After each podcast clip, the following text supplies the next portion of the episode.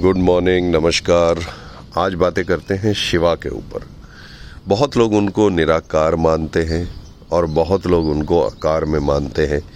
जैसे शिव की फ़ोटो अगर आप देखेंगे तो वो कैलाश के वासी माने जाते हैं। और बहुत लोग उनको शिवलिंगा, यानी लिंगा मीन्स चिन्ह सिंबल लिंगा मीन्स सिंबल के रूप में पूजते हैं मंदिरों में। शिव सब दुनिया से परे हैं। ना वो कुछ खाते हैं, ना वो कुछ पीते हैं। शिव, कि जितने भी आप पोस्टर देखेंगे जहाँ वो खा पी रहे हैं, वो बिल्कुल गलत है। बिकॉज़ शिव तत्व से अलग है।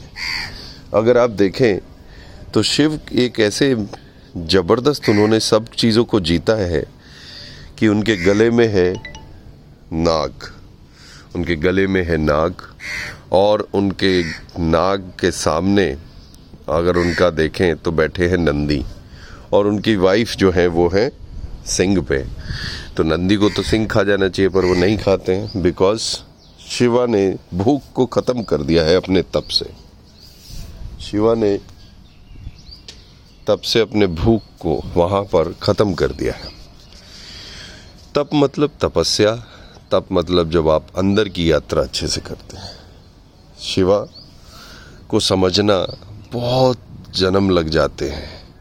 और शिवा जो है, वो मनुष्य से काफ़ी दूर भी हैं, क्योंकि he is the ultimate he has won all the कुंडलीज all the indriyas everything तो शिव को पाना आसान नहीं है, कठिन है, जबकि कुछ देवता हमारे धरती पे ही हैं, कुछ देवता हमारे आसपास ही हैं, इसीलिए कुल देवता होते हैं, ग्राम देवता होते हैं, स्थान देवता होते हैं, इसीलिए कंट्री की देवी होती है। इसी लिए जो ये देवी, देवास हैं, वो पास वाले देवास से पूजना शुरू करते हैं।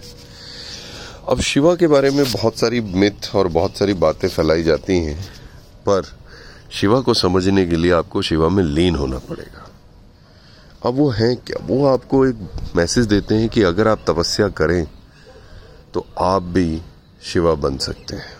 पर उसके लिए आपको सबसे दूर होना होगा, सब चीज़ों से। ना आप मन है, ना आप लोभ हैं, ना आप ला, आकार है, ना आपके अंदर कोई इच्छाएँ हैं। तो इसीलिए शिवा को मनुष्य से दूर माना गया मैं आशा करता हूँ ये ऑडियोज़ आप सुन रहे हैं और इससे आपको फ़ायदा हो रहा है। नोट्स ज़रूर बनाइएगा। अगले ऑडियो में मिलते हैं।